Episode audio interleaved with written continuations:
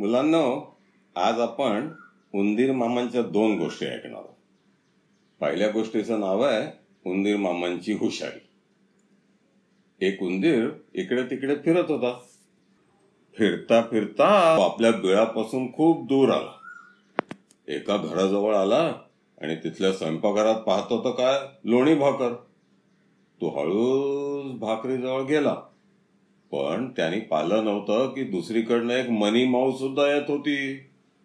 तो भाकरीजवळ गेला पण तिथे जाताच मनी माऊने उंदीर मामांवर झडप घालून पकडलं. मग ती मामांबरोबर खेळू लागली. मामांना तोंडातून सोडी तो दोन पावलं जातो तो झडप घालून पुन्हा पकडी. मामा अगदी घाबरून गेले. आता काय करायचं? तिकडून एक बोकोबा चालले होते. ते मामांना दिसले. मग मामांना एक युक्ती सुचली. ते बोकोबाला म्हणाले बोकोबा मला खरं म्हणजे तुमच्या पोटात जायचं आहे हो पण ही मावशीच मला खाते. मला तिच्या हातून सोडवा आणि मग तुम्ही मला खा. हे ऐकून बोकोबांना फारच आनंद झाला. ते मावशीच्या जवळ धावत आले. मावशीच्या तोंडात उंदीर मामा होते.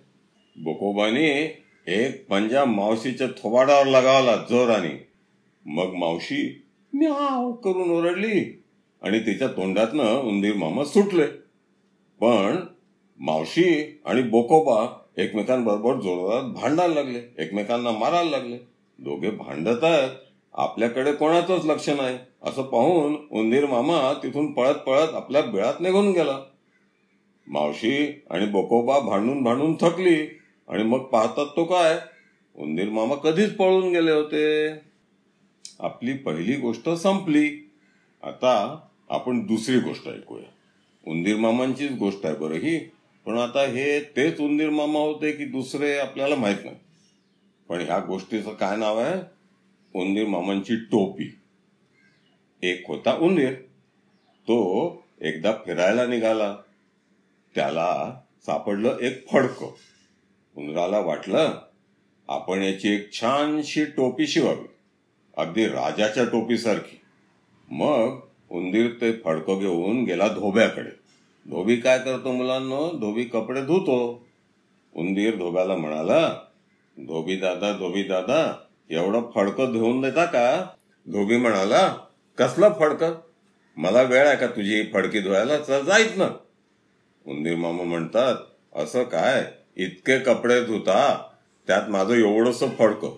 ते धुवायला वेळ नाही म्हणता थांबा. मी बोलवतो माझ्या चार मित्रांना आणि आम्ही सगळे मिळून तुमचे सगळे कपडे कुरतडून टाकू. धोबी घाबरला तो म्हणाला बरं बाबा आणि इकडे तुझं फडकं. मग धोब्याने फडकं स्वच्छ धुवून दिलं. ते फडकं घेऊन उंदीर गेला शिंप्याकडे. शिंपी काय करतो मुलांना? शिंपी कपडे शिवतो. उंदीर शिंप्याला म्हणाला शिंपी दादा शिंपी दादा हे फडकं घ्या आणि एक छानदार टोपी शिवून द्या. अगदी राजाच्या टोपीसारखी. शिंपी म्हणतो कसली टोपी? या फडक्याची? तुझ्या करता आणि राजाच्या टोपी इतकी चांगली? चल जाईत ना मला नाही वेळ. उंदीर म्हणतो असं काय? इतके कपडे शिवता? त्यात माझी एवढीशी तर टोपी. ती शिवायला वेळ नाही म्हणता थांबा मी माझ्या चार मित्रांना बोलवतो आणि तुम्ही जेवढे कपडे शिवले आहेत ना ते सगळे कुरतडून टाकतो. शिंपी घाबरला तो म्हणाला अरे बाबा नको. आणि इकडे तुझं फडकं. मग शिंप्याने उंदराला छानदार टोपी शिवून दिली. टोपी घेऊन उंदीर गेला गोंडेवाल्याकडे. गोंडेवाला काय करतो मुलांना? छान छान गोंडे लावून देतो कपड्यांना टोपीला. उंदीर गोंडेवाल्याला म्हणाला गोंडेवाले दादा गोंडेवाले दादा. ही टोपी घ्या आणि छान छान गोंडे लावून द्या रंगीत रंगीत. गोंडेवाला म्हणतो कसले गोंडे? आणि तुझ्या टोपीला मी गोंडे कशाला लावून देऊ? मला काय काम नाही दुसरं चल जाईत ना उंदीर मामा म्हणतात असं काय? इतके गोंडे लावता? सगळ्यांच्या कपड्यांना लावता? त्यात माझ्या टोपीला चार गोंडे लावायला वेळ नाही म्हणता? थांबा.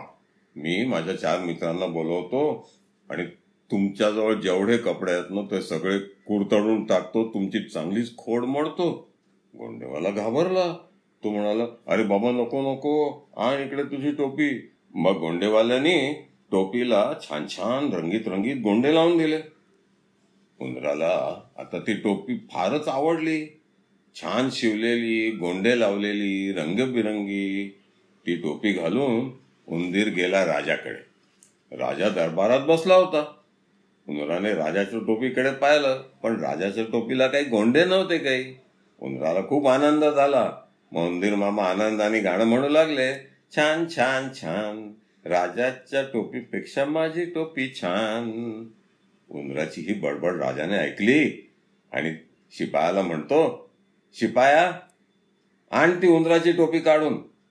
शिपायाने ताबडतोब उंदराची टोपी काढून घेतली आणि राजाला नेऊन दिली.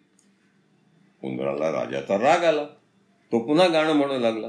राजा भिकारी माझी टोपी घेतली.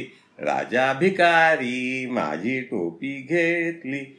उंदराची ही बडबड ऐकून राजाने टोपी उंदराच्या अंगावर भिरकावून दिली. उंदराने टोपी घेतली डोक्यात घातली आणि तो आनंदाने गाणं गाऊ लागला. राजा मला भ्याला माझी टोपी दिली. राजा मला भ्याला माझी टोपी दिली. आणि असं गाणं गात गात आपला उंदीर मामा तिथून बाहेर मजेत निघून गेला. आपली दुसरी गोष्टही संपली.